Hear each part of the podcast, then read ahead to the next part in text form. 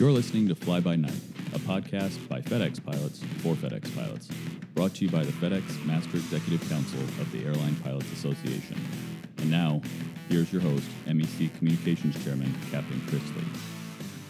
My guest today is Captain Mark Staffy. He's the chairman of the Trip Services Committee. Hey, Mark, thanks for coming. It's good to be here, Chris. Thanks for having me. Talk to the pilots a little about your background before you came to FedEx. Well, I spent 20 years in the Navy flying P3s. During that 20 year career, I spent time on a carrier, did certain staff jobs, and had uh, multiple flying tours, primarily doing uh, anti submarine warfare during the Cold War. What about what you've been doing at FedEx? Well, I'm in year 22 right now, and during my career here, I've been a Boeing 727 second officer. I've worked as a check airman, as a DC 10 second officer, spent about 14 years as an MD 11 first officer, then went up to Anchorage uh, as a captain for several years, and now I'm a captain on the 777. Been in the left seat there for about five years. Talk about your union experience. Pretty much since I've been on the property, I've been involved in the union in one way or the other. I started off with the Critical Incident Response Program back in 2001. I was a committee member with that committee for approximately five years, and I was very much involved in the uh, 2002 Tallahassee accident. After that, I decided to kind of change roles. I was approached by the hotel committee chairman at the time, and he said, Hey, would you like to do some hotel inspections? Well, one inspection led to the next, led to the next. So in 2007, I joined the Hotel and Catering Committee, as was called back then, and I've been the chairman now for about the last 10 years of the Trip Services Committee. What does the Trip Services Committee do? The name was changed several years ago in an effort to fully capture what the committee does. We don't just do hotels, we're also involved with the catering, domestic as well as international, and we're also involved with uh, the ground transportation. So, between hotels, catering, and ground transportation, the thought was to rename the committee to encompass what we do, and the title of Trip Services was what uh, was uh, used in order to capture exactly the scope of what the committee does. Your committee has received a lot of PDRs from the pilots. Is that a good way for pilots to reach out to you? PDR is one way. The other way is uh, insights. And what we have learned through the, the PDR system is in a lot of cases, the PDR has been an exact uh, reflection or has been a copy of the insight report that's been submitted. And so I'd like the crew members to know that once you submit an insight report regarding hotels, catering, or ground transportation, that the Trip Services Committee, uh, namely myself and my vice chairman, receive a copy once it is closed out by Crew Travel Services. So we do see that report. We do see what's going on. What I would request is that if you have not received a response to your insight report, that you basically submit that PDR to us so that we can track it to make sure that whatever issue you are experiencing with a hotel is researched and resolved by the company, and then we can follow up with that. It's definitely important that pilots continue to send us PDRs so that we can track that data also to make sure that the two are marrying up as they should be. Agree. Talk about your hotel inspection program. This has been a program that's been in the works between the company and the association for over 20 years, and that is the major function of what our committee members do. With that point, the program is set up such that the company vets hotels and they vet them based on a request for proposal, an RFP.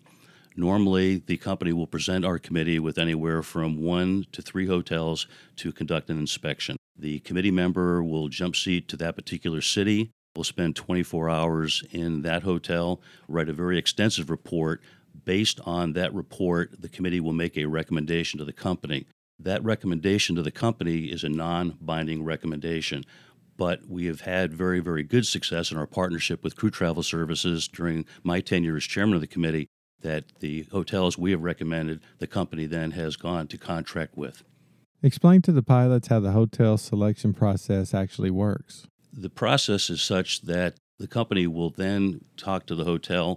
They do all the negotiations with the particular hotel for amenities like food and beverage. We do have a contractual requirement for free internet. All that negotiation is done prior to the committee member conducting the inspection. Once the recommendation is made to the company, the company then will start the contract process with that particular hotel. Once the contract has been signed, then direct billing will take place so that the crew member does not have to use their corporate card to do that.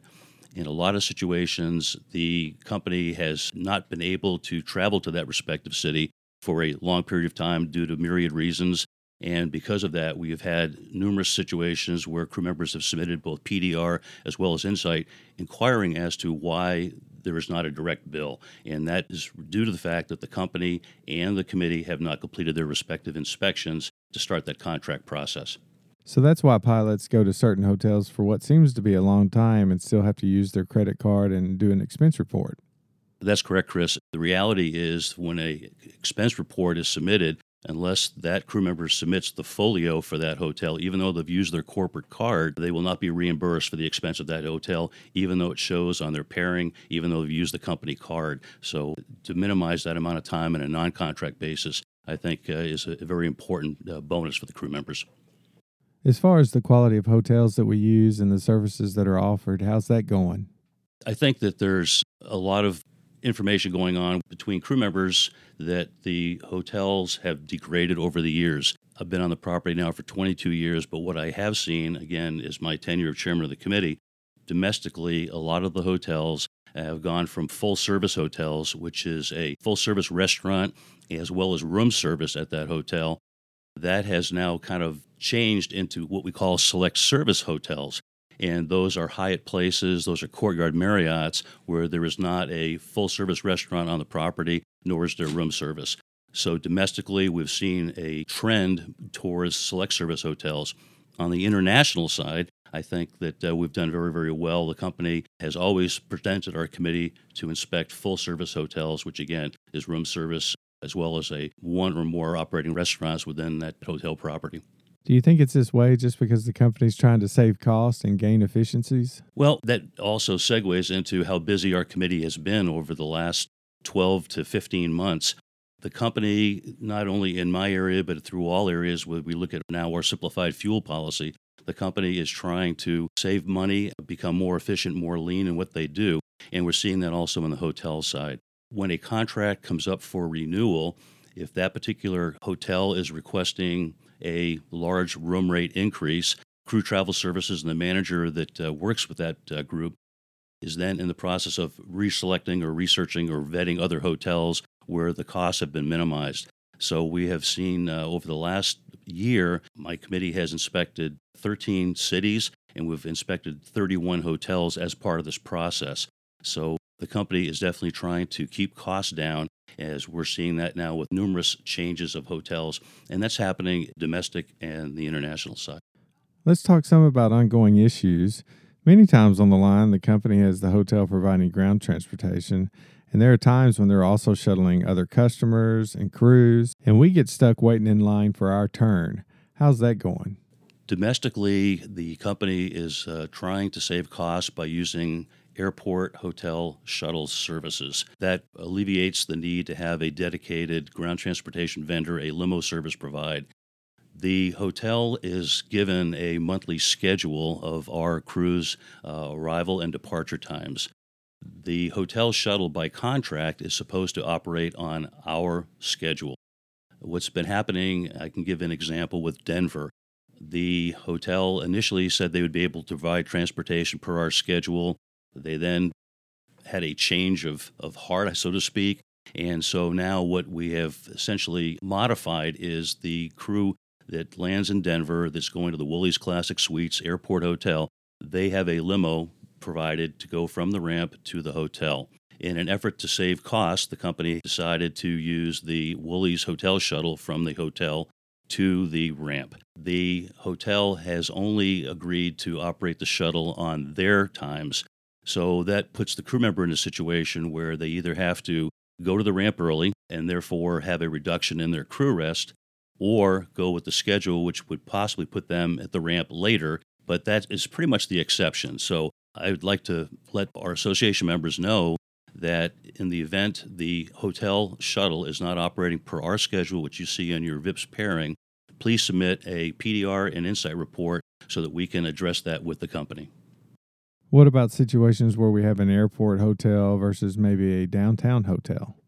As we do our recommendations to crew travel services and as we look at the layover parameters for each particular city, we try to work with the company to make sure that Section 5 is complied with.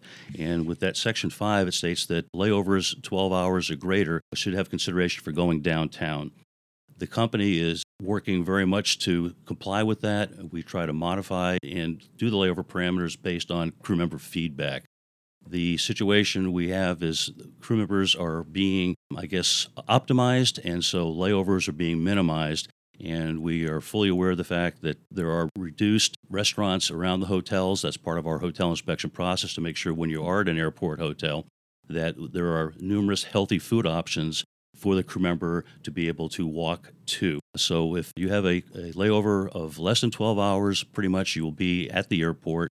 Uh, anything over 12 hours, uh, again, the committee is working with the company to ensure that isn't a downtown layover.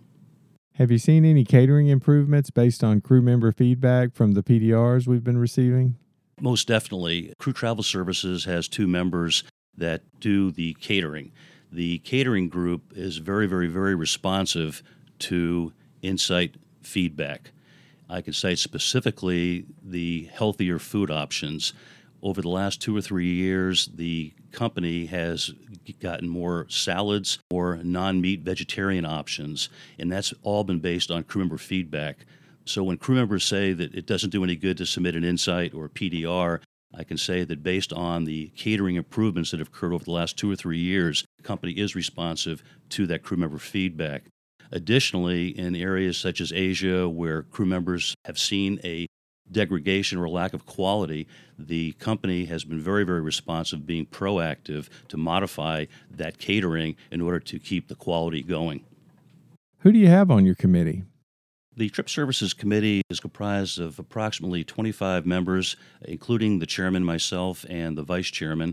I'd like to give a shout out to First Officer Jared Hatfield. He's a Airbus First Officer he stepped up several months ago and replaced a longtime vice chairman, Captain Mike Piercy, who has taken on additional responsibilities with the scheduling committee. And so our 23, 24 members come across the board, all bid packs. There are members that are out in Hong Kong, Cologne, up in Anchorage. And so uh, it has been a little bit of a challenge to meet the goal of having a committee member within each domicile, within each bid pack, due to bidding and things like that.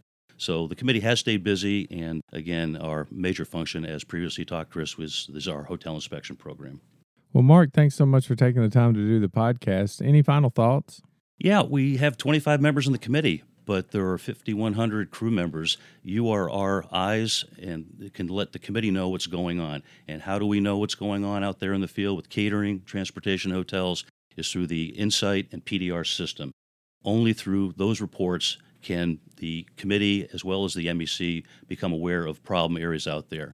And once we're aware of the problem, the committee, along with the MEC support, will address those with the company to make sure that the quality of hotels, catering, ground transportation stays consistent in accordance with our CBA. Finally, one big goal for the committee as we get into contract 2021 is to have Section 5 improvements. That's our section that deals with all three of the areas of hotel, catering, and ground transportation. Well, thanks again, Mark. And thanks for listening to the podcast. If you have any questions or topic ideas, please send us an email at fdxpodcast at alpa.org. And as always, be safe out there, and we'll see you next time.